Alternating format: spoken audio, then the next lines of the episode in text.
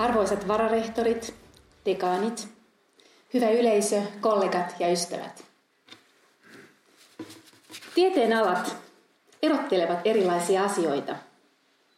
Erottelu on aktiivista toimintaa ja jatkuvaa prosessia.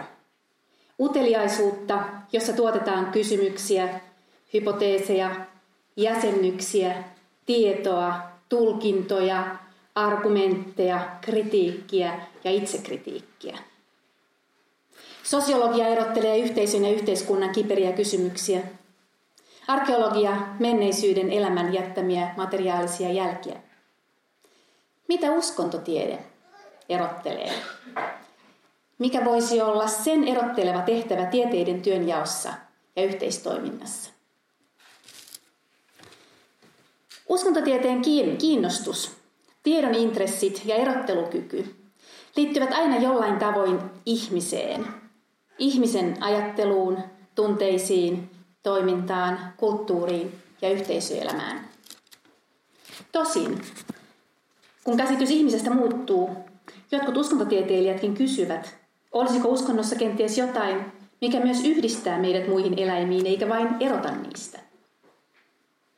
Kun minä havainnoin omien kissojeni rutiineita ja leikkejä.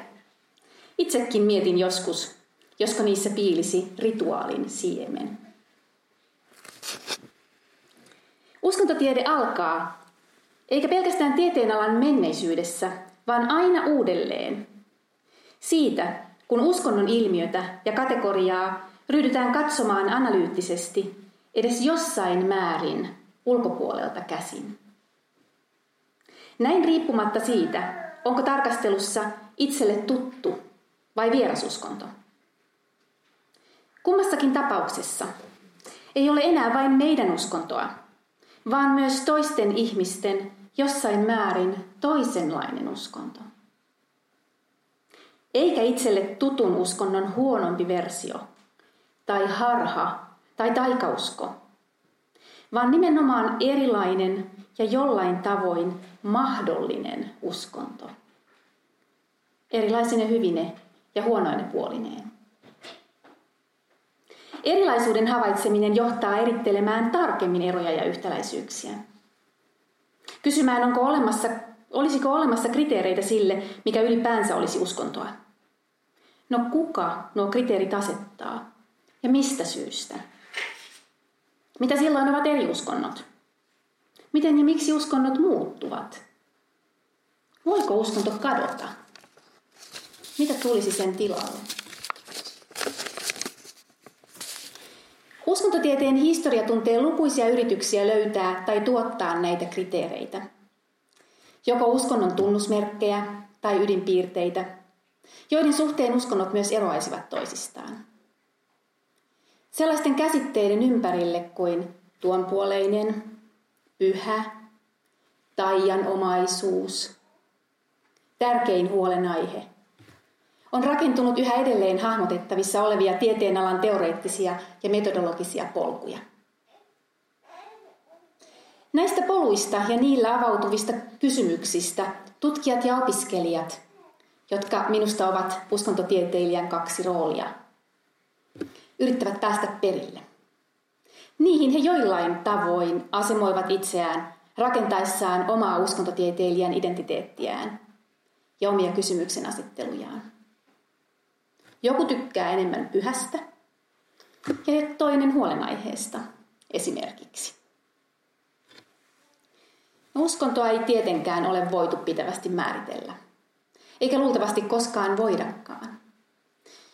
Mutta se ei oikeastaan lainkaan haittaa uskontotieteilijöitä. Se pikemminkin innostaa ja motivoi. Uskonto ei ole mikään selvärajainen ilmiö out there, vaan samantapainen ihmisten luoma kokoava näkökulma ja käsite kuin taide, kulttuuri, talous, yhteiskunta tai historia. Nämä kaikki ovat kuin kiehtovia, jatkuvassa liikkeessä olevia ja keskinä, keskenään osin limittäin marssivia elefantteja. Elefantti on toki tuttu vertaus miltei jokaiselle uskontotieteen opiskelijalle – Ehkä jossain vaiheessa olisikin vaihtelun vuoksi hyvä vaihtaa vertauksen eläintä, mutta menköön vielä elefantilla. Tutkijat ottavat kiinni omasta mielestään kiinnostavimmista elefantin kohdista ja alkavat hahmottaa niihin kytkeytyviä kysymyksiä, prosesseja ja dynamiikkoja.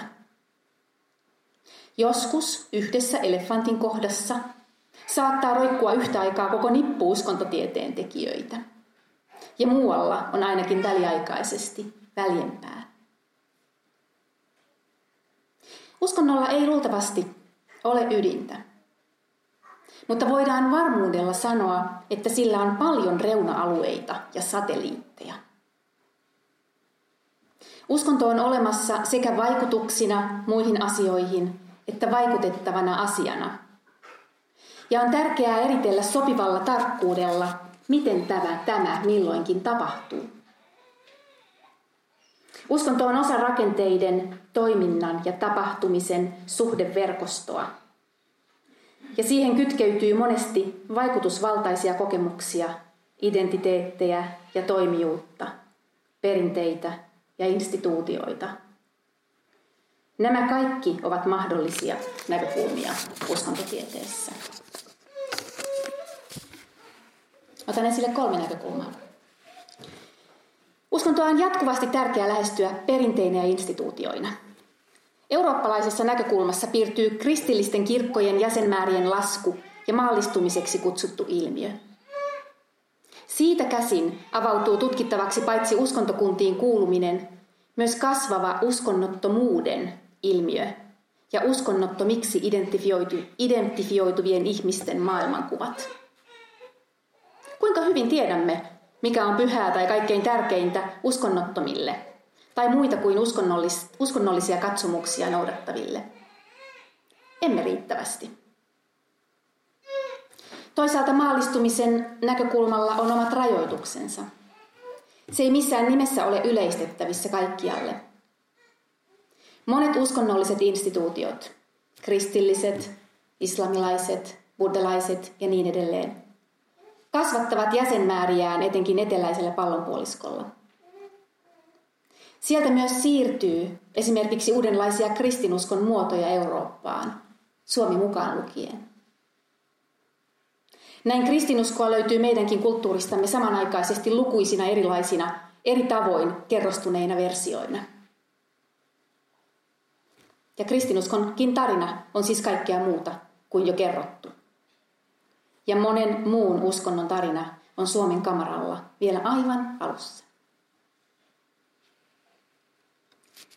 Toinen oman aikanammekin tärkeä uskontotieteilijän näkökulma ja tutkimuskohde on kansanomainen eletty uskonto. Etenkin Suomessa ja täällä Turussa sen tutkimus juontuu paljolti perinteisestä kansanuskon tutkimuksesta – sen piirissä tutkitaan niin kutsuttujen tavallisten ihmisten uskonnollisuutta, joka on monesti, jossa on monesti mukana jonkinlainen läheiseksi koettu suhde näkymättömään tai tuonpuoleiseksi jäsentyvään maailmaan.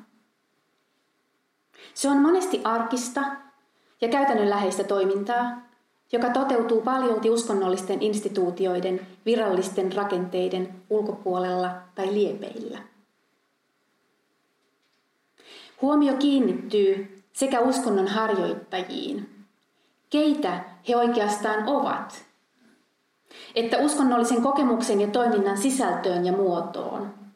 Mitä ja miten oikein koetaan ja tehdään siellä, mihin virallisten uskonnollisten instituutioiden ote ei ainakaan täysin ulotu? Entä mitkä ovat ne tilanteet, kontekstit ja reunaehdot, joissa tällainen uskonnollisuus toteutuu? Eletyn kansanomaisen uskonnon tutkimuksessa tarkennetaan moniin erilaisiin rajapintoihin, dynamiikkoihin ja jännitteisiin, joita muodostuu sen ja institutionaalisen uskontorakenteen välille. Yhtä lailla tärkeitä ovat rajapinnat suhteessa niin kutsuttuun maalliseen kulttuuriin. Osaa oman aikamme kansanomaista elettyä uskontoa kutsutaan melko laajalti henkisyydeksi. Ja sitä löytyy hyvin monissa muodoissa ja monenlaisissa suhteissa esimerkiksi moderniin, kulut, esimerkiksi moderniin kulutus- ja terapiakulttuuriin. Henkisyyden eri muodot ovat yllättävän eri tavoin arvotettuja ja arvostettuja uskonnollisesti, kulttuurisesti ja yhteiskunnallisesti. Esimerkiksi jooga ja meditaatio herättävät varsin erilaisia kulttuurisia mielikuvia ja reaktioita kuin vaihtoehtohoidot, horoskoopit ja selvänäkijät. Kaikkia näitä kuitenkin löytyy lisääntyvinä versioina pluralisoituvassa, medioituvassa ja digitalisoituvassa maailmassa. Uskonto ei instituutioiden ja perinteiden tai eletyn uskonnon näkökulmista näin todellakaan ole modernisaatiolle vastakkainen, vaan moderniin monenlaisiin suhteisiin asettuva ilmiö. Lisäksi niin sanottu uskonnollinen ja niin sanottu maallinen voivat monin eri tavoin kehystää ja peilata toisiaan. No paitsi että uskonto on tutkittavia rakenteita ja ilmiöitä, se toimii myös käsitteellisenä työkaluna, jonka kautta on mahdollista erotella erilaisia kulttuurisia ja yhteiskunnallisia prosesseja. Uskontotiede on harjaantunut erottamaan ilmiöistä uskonnon kaltaisuutta, mikä on jotain sellaista, mitä muista näkökulmista ei usein yhtä helposti näe. Tällaista ovat esimerkiksi pyhittämisen, tärkeimmän arvon asettaminen ja puolustaminen, ja lumoamisen, haltioituminen tai eläytyminen, dynamiikat.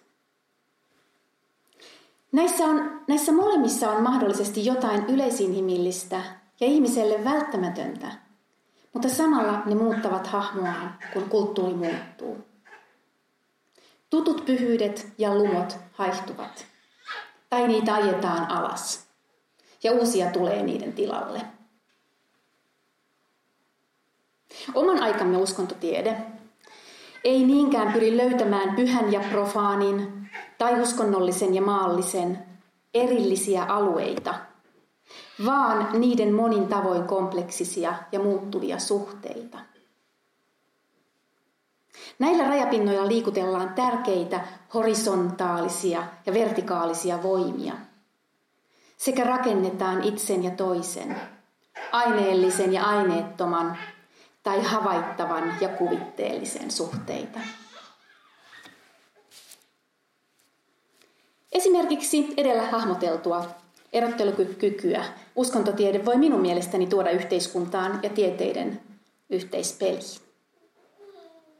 Minun, minun visioimani uskontotieteen erottelukyky kohdistuu toimintaan, tapahtumisiin ja suhteisiin, suurempiin ja pienempiin. Minulle kaikki lähtee liikkeelle kysymyksistä. Ja oikeastaan yhdestä kysymyksestä. Mitä täällä tapahtuu? On etnografisesti työskentelevän tutkijan ensimmäinen kysymys, kun hän kohtaa tutkittavan ilmiön. Tuo ilmiö voi olla esimerkiksi kiinnostava arkistomateriaali, taideteos konteksteineen, kulttuurinen käytäntö tai erityiset kokemukset sekä niiden kuvaukset ja suhtautuminen niihin. Tieteiden konstellaatioissa uskontotiede voi olla mukana esimerkiksi tutkimassa erilaisten erojen, toiseuksien, rajanvetojen ja yllättävien mahdollisuuksien mukaan tuloa moniin makro-, meso- ja mikrotason suhdejärjestelmiin, niin historiassa kuin nykypäivässä. Voi uskontotiede kuro, yrittää kurottaa tulevaisuuteenkin tai toisiin todellisuuksiin tutkittavien ihmisten ja ilmiöiden mukana. Uskontotieteen erottelukyky kohdistuu ihmisten tapoihin kehystää kokemusta, kommunikaatiota ja merkityksen muodostusta sekä erilaisten sosiaalisten, kulttuuristen ja affektiivisten voimien liikkeisiin tärkeillä elämänalueilla.